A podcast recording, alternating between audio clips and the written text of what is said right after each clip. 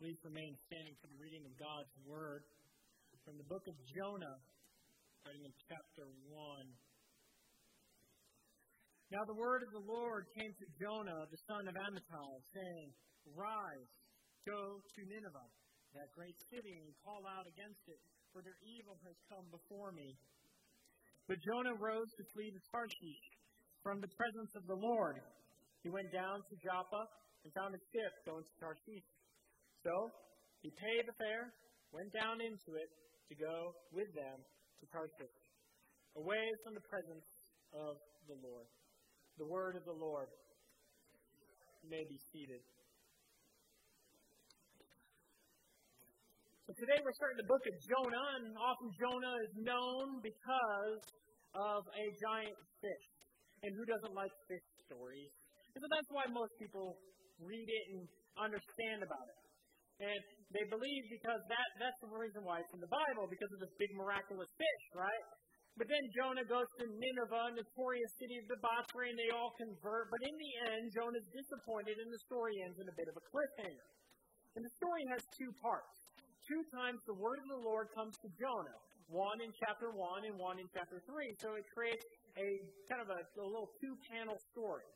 Uh, chapters 1 and 2 is one, and then 3 and 4 is another with the center verse and the theme verse being salvation belongs to the Lord. Uh, one theologian said this is the center of the entire of, of biblical Christianity, summed up in one verse. Salvation belongs to the Lord, he said. But why is it in the Bible? What point did the book of Jonah uh, serve God's people with? In order to understand why it's there and what it is doing, we need to understand who's telling it and how he is telling the story. First, it's being told by a prophet, Jonah. Prophets generally reveal the word of the Lord to the people of God. And the most common message is this repent. It means turn away from false gods, false hopes, false idols, and turn back to the living and true God. This is also given to a people who had turned from God, but who didn't really kind of, uh, whom God didn't turn from. His love was still upon them. God didn't give up on Israel, these ten northern tribes who followed Jeroboam against Rehoboam. You're like, oh my gosh, biblical history. First thing in the morning. Here we go. All right, get ready. You can read that in 1 Kings 12. So, we are centered in the history of Israel around 780, 750 BC. It is generally associated with the reign of Jeroboam II, who, according to 2 Kings 14, did evil in the sight of the Lord, in the same way that Jeroboam I did. So Israel, the people to whom this is primarily addressed, is receiving this, and they are doing evil. That is the context to which it speaks. And then their greatest threat at the time is this nation of Assyria, whose capital is Nineveh. And they're notoriously evil. They're known for barbarous acts such as mutilating their conquered foes, forcing child labor, and even child sacrifice. Assyria was a great threat to Israel. So if Israel was running from God, Assyria, and especially their capital, was running even further away. So there's this prophet. And he gives this message to Israel, though, in the form of a narrative. And narratives are stories, and any good story will get inside you and mess with the furniture of your thinking. Right? Uh, think Star Wars. Uh, how important that was for many people's lives who grew up in the 80s and then whose lives were ruined later in the early 2000s and then even further last year. Anyway, I digress. So, stories do that to us. Um, and what it is, is it's telling the truth through the side door. It is telling the truth in a startling and scandalizing way to wake up the hearers, to make it more hearable than if it were told straight and forthright. It is as Emily Dickinson says some tell the truth straight, I tell it slant. And so narratives tell the truth of God, tells it slant. What is this like? Um, put it this way. If you've ever watched football or played football, you know that the, the hit that you see uh, coming forward at you at 100 miles an hour isn't too bad. Why? Because you're prepared and you can, you know, handle it. The one that is the scariest and the worst is the one where you get hit from the blind side and you don't see it. You see, what narratives are doing for God's people is He's hitting them from the blind side, telling them, hey, y'all are messed up and you need to repent. And that's what Jonah, uh, that is what Jonah's role is. So Jonah tells the story of the worst prophet about how God's people has stopped loving him, but he has not stopped loving them. How he loves runaways. The story of Jonah is 200 proof grace for runaways and people who are tempted to quit. People who are fearful. And that's who grace goes to. So why does it tell us this? It's telling us stop running, and if you're tempted to run, God isn't surprised. How do I know God isn't surprised from your temptation to stop following Him? To stop going to church one day. To stop reading your Bible. How do I know? Because the book of Jonah is in the book of the Bible. So God knows. He's not surprised. And this, this is definitely true about us today. Here in Colorado Springs, once known as the Mecca of Christianity, do you know what the number one religious affiliation is? It's no religious affiliation. It's none. 40% of people have no religious affiliation whatsoever. And why is that? Well, many do have legitimate hurts, serious doubts, and unanswered questions. But many, in our given situation, and understandably so, have just never really had a reason to keep going. And so, they just stopped. It didn't really matter in their day to day operations. Many of us just got busy. Got busy with work, school, romance, a job, a career. We just stopped. We ran away like that. So, what caused them to run away? Jonah, Jonah is a book that is a gross anatomy lab for us understanding how people run away. It teaches God's people also that He has a heart for the runaways. It shows the inner workings of those who run from Him.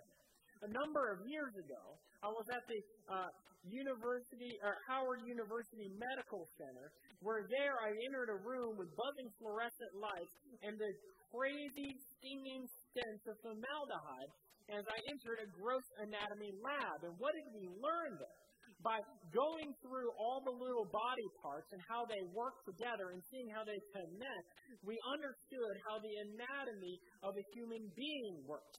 And so Jonah is a book to sting our senses and our noses to see how runaway faith, what runaway faith looks like. What does it mean to run away? And what causes this running away? And we get this in the first few verses. Jonah, though, that book will dissect the anatomy of every person. Why? Because at the heart of every one of us is a runaway, a wayward person. In the Bible, in the book of Jonah, puts us under God's microscope and under his scalpel to give us the true healing surgery every one of our hearts needs. See, Jonah is telling us how faith runs from God and how God comes after those who run. Jonah is a story that will expose all our runaway tendencies in our heart, and it exposes the self righteous prejudices, the doubts and questions, the pain of suffering, the false saviors, and ultimately asks us to repent and turn to Him. Jonah's running from God. He's taking destiny into his own hands. He's becoming the dungeon master of his own campaign. Uh, that is just really nerdy talk uh, to say that he is in control of his own sovereign world. That's, that's all I mean there. Um, And so, we are told here that according to Jonah, that his best life is, and he believes that the chief end of man, you know, as we're told, you know, is to glorify God and enjoy Him forever. But Jonah, he's decided that his chief end is to run away from God and ignore Him forever. But God will not let that be. Jonah calls us back to embrace the God who comes after runaways and shows his steadfast love. God's always and forever love is stronger, more beautiful, and more true than any other offers from lesser lovers of this world. Jonah exposes our runaway tendencies, and it shows us what runaways look like down to the heart. To understand our runaway tendencies, though, we need to know how Jonah got there and where the heck he was going. Right? So, how did he get there? Immediately, the story is, the story centers on God's word coming to Jonah, and immediately he does what? He runs away. Notice it says in the text, it says, uh, the word of the Lord came to Jonah, and it says, Arise, go. And what was Jonah's response? Guttural. It does not talk about exactly what was going on in his mind. What happens with Jonah? Jonah, it says, he rose, and the way it says is rose, fled. Rose, fled. He rose and ran away. Instead of rising and going, he did the opposite. And where was he going? Notice it was not to Nineveh, that great city who has done evil. Rather, it was in the opposite direction. If you know anything about geography, Nineveh is generally to the northeast of, of, of Israel. He was supposed to head out that direction somewhere in Iran or Iraq. And where did he propose to go? It says three times that he was going to Tarshish, which is where? The other side of the world. In fact, at that time, it was probably the end of the map. Like, where do you want to go? Like, all right, if Nineveh is to the east, with those wicked, evil people who are no good, whom God should never have compassion on, and he calls me to go there, well, that doesn't compute in my brain. So Jonah says, rationalize or decides and instinctually decides, emotionally decides, I'm going to go west to Spain. And so that's where he goes. But why is that the case? What was the soil of Jonah's heart that caused that kind of action? You see, run, runaways and run, you know, the tendency to run away can either be religious or irreligious. And many of Jonah's reasons why he ran away initially were religious reasons. It is because, you know, it says in 2 Kings 14, he was part of the court. He even prophesied. They built a, a wall, and they were afraid of these Ninevites. They were afraid of the Assyrians. And so, of course, God would never have compassion on those dirty little people. He is Jonah. He's a prophet. He even hung out with other prophets in a guild called the Sons of the Prophets. And what they did was they helped him serve.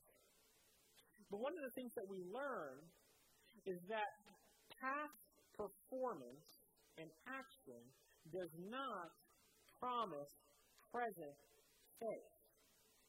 Does not promise faith in the present. And so, his past actions may have been good. He may have been really religious. But all these little things were causing him to run away from God. It's never one giant reason why people stop following Jesus. It is never one logical uh, reason or argument that people say, oh, that makes sense. And then like, well, I better not be a Christian. No. It's a bunch, it's a million little reasons. It's an entire context of a person's life. And as an avalanche starts with just one snowflake, so our reasons for leaving is compounded. We have many reasons. In Greek mythology, there is the story of Circe, who is a sorceress and seductress, and she would give men all that they wanted while she was turning them into swine. You see, we're all tempted and seduced by something. We all have a love. And what has happened in the context of our world is that it has slowly taken our hearts away from believing that salvation belongs to the Lord and has slowly made us think that salvation comes by our effort. And maybe we don't confess that, but we absolutely act that we start to believe that salvation isn't by uh, isn't isn't from the Lord or belongs to the Lord, but we start to believe that salvation belongs to me and the actions that I do. Salvation belongs to something else. If I if I had this house, I would feel better. If my house was clean, then I would be saved. But what it's doing is turning us into something other than human. Love anything in creation more than God and whose image we were actually created in, and to behold and to become more like, and we will become less human after that thing we love. Become surrounded with views that are contrary to your own, and you'll find yourself changing your views. So, what was it for Jonah? What started his self salvation project? And I would actually say it was probably nationalism against Assyria. Maybe it was racism against Assyria. Thinking that just by his virtue of his birth, that he was better than these people. And that those people do not deserve the compassion of God. And so, whenever that came off, up, Jonah's like, no, that doesn't make sense. I'm out. But it had been brewing in his heart for so long. You see, past action isn't going to guarantee faith in the present. Maybe you were in a campus ministry. Maybe you went to conferences. Maybe you helped out at the local social service organizations. That doesn't guarantee that you'll be able to listen to God today in the things that matter. So don't presume upon your past to guarantee your present faithfulness. Relying on your past action is reliance on your performance. And if salvation belongs to the Lord, it's never been about your performance in the first place. Let me put it this way. In today's world, belief in Jesus, belief even in the Creator God, belief in the sexual ethics of the Bible, and you are going to be in a minority. And what will be said about you? Do you know what's said about on said about Christian faith on Twitter? It's bigoted. It's backwater. It's regressive. It's patriarchal.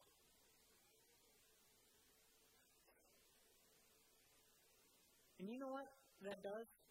You know what it's doing? It's just shaming you. It's shaming you into changing your mind. Here's the funny thing. Do you know those are actually not arguments against the actual reasoning of the Bible and the arguments for Christianity? It's actually an emotive thing. So, once they stir your emotions by trying to shame you, do you know what happens next? Then they give you these positive things. Well, listen to the story. Then they kind of hit on your your uh, your emotions this way. They say, "Don't you want to be compassionate and kind to these people? Look, look at these people, and they're right.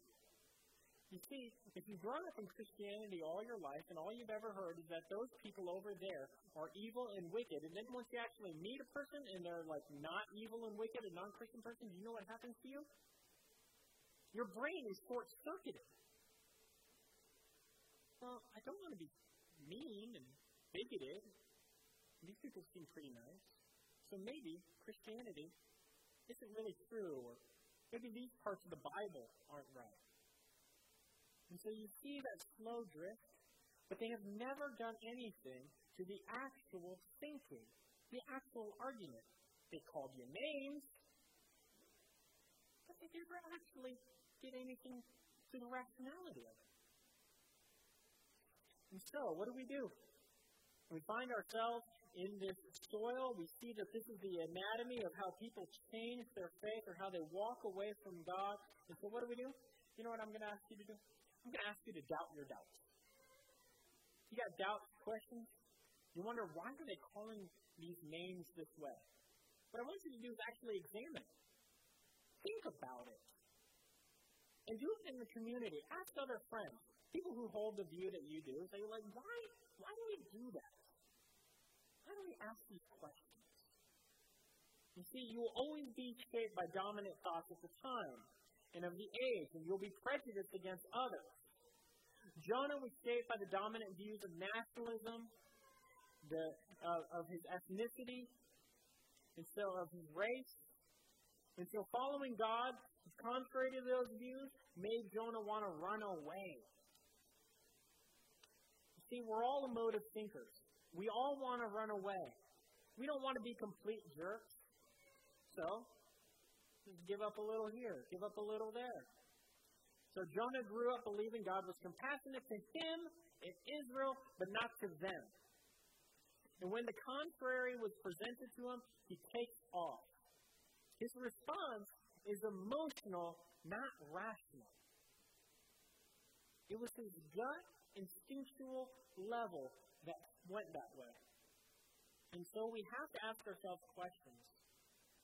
You know, why would he go that way?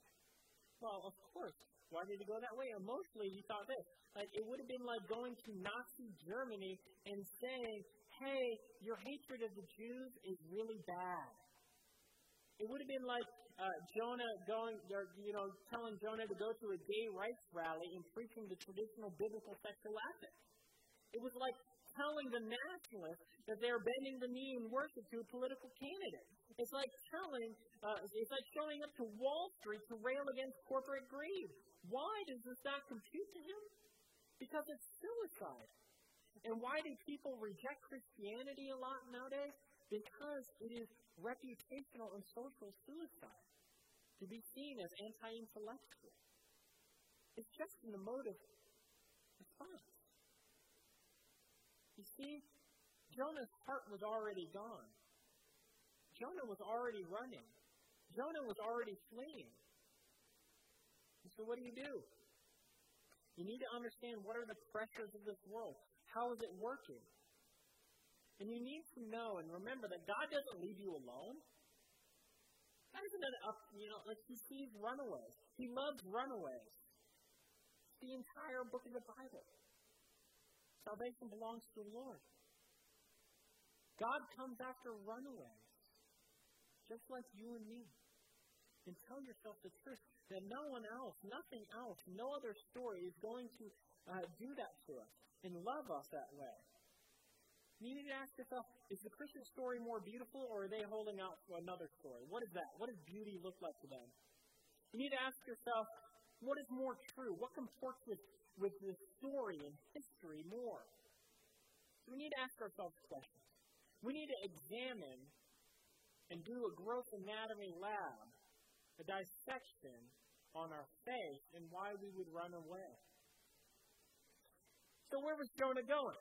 It says, away from the presence of the Lord. It says it twice in order that you didn't get it the first time. So he was going to Tarshish, away from the presence of the Lord. So Tarshish then becomes this kind of a circumlocution. It's a word for another thing, uh, for away from the presence of the Lord. But the entire point was this. It wasn't that Jonah was trying to run away from someone he knew that was omnipresent theologically, he definitely said God is everywhere. Of course he would have gotten that because he would have read Psalm 139 and understood this. Where shall I go from your spirit? Or where shall I flee from your presence? If I ascend to heaven, you're there. If I make my bed in Sheol, you're there. If I take the wings of the morning and dwell in the uttermost parts of the sea, even there your hand shall lead me, and your right hand shall hold me.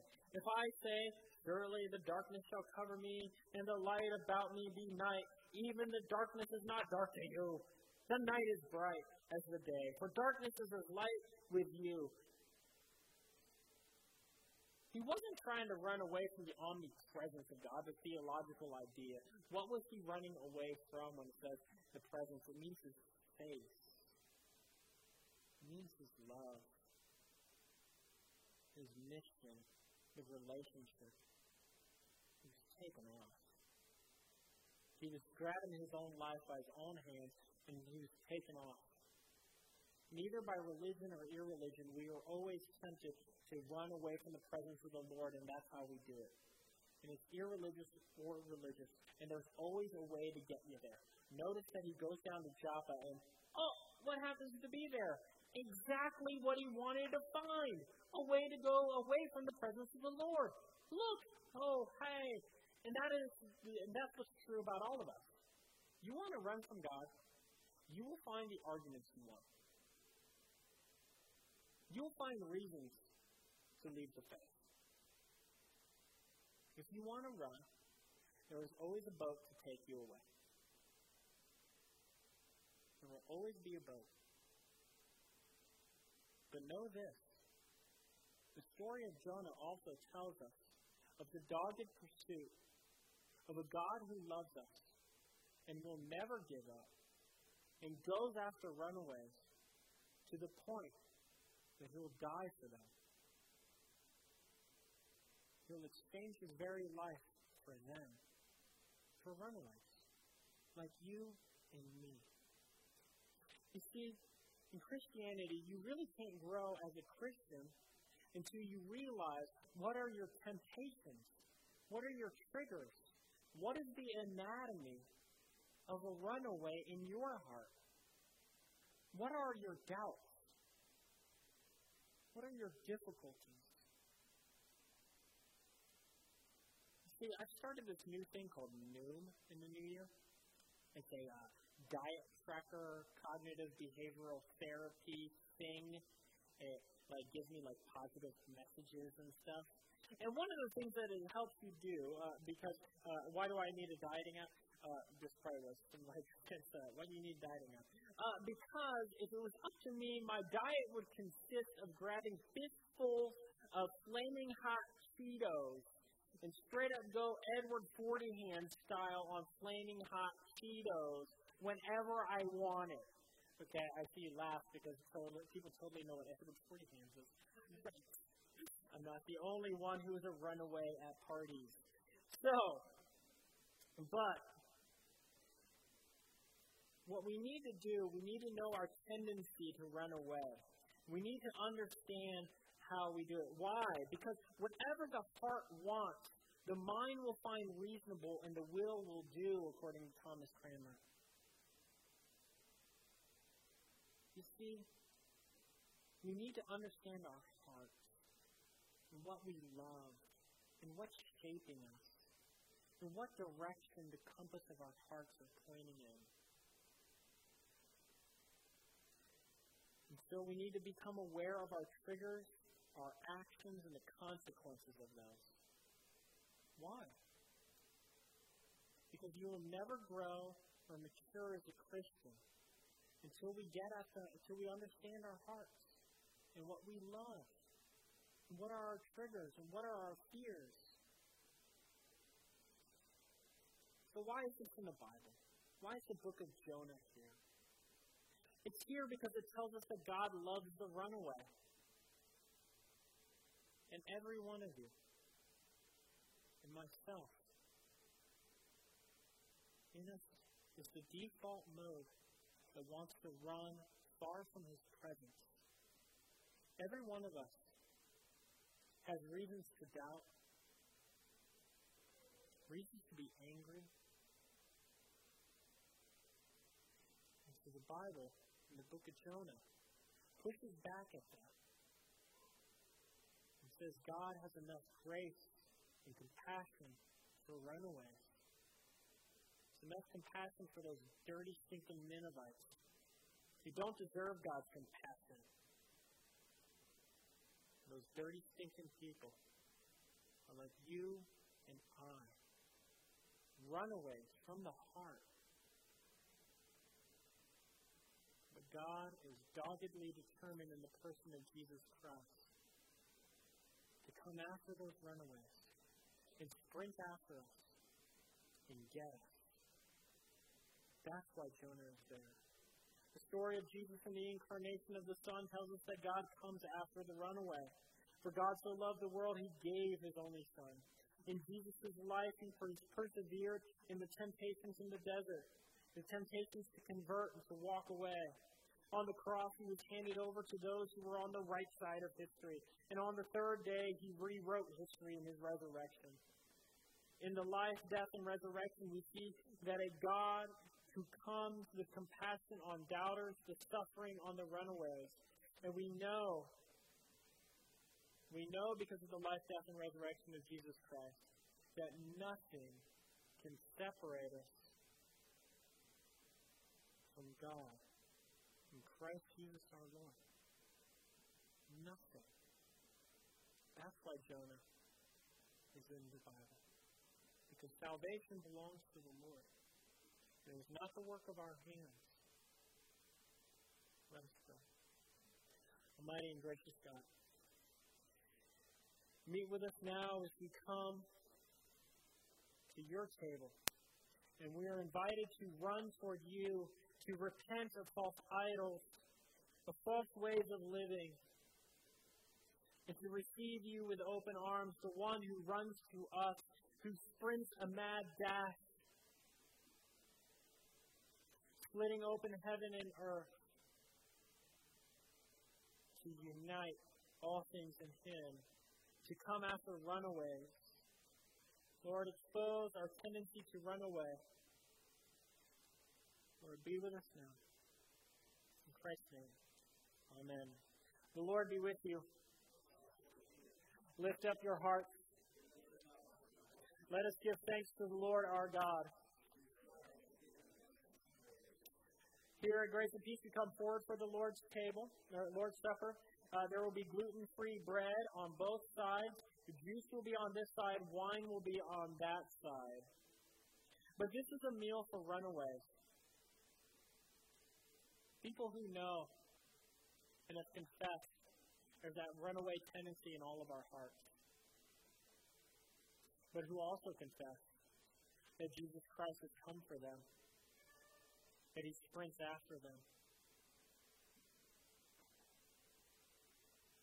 And so, if you have not confessed your faith in Jesus Christ, that he is the love of God come to you, that he is the Savior of your sins, if you have not professed that in front of others, then we ask that you do not take this meal and eat and drink judgment upon yourself.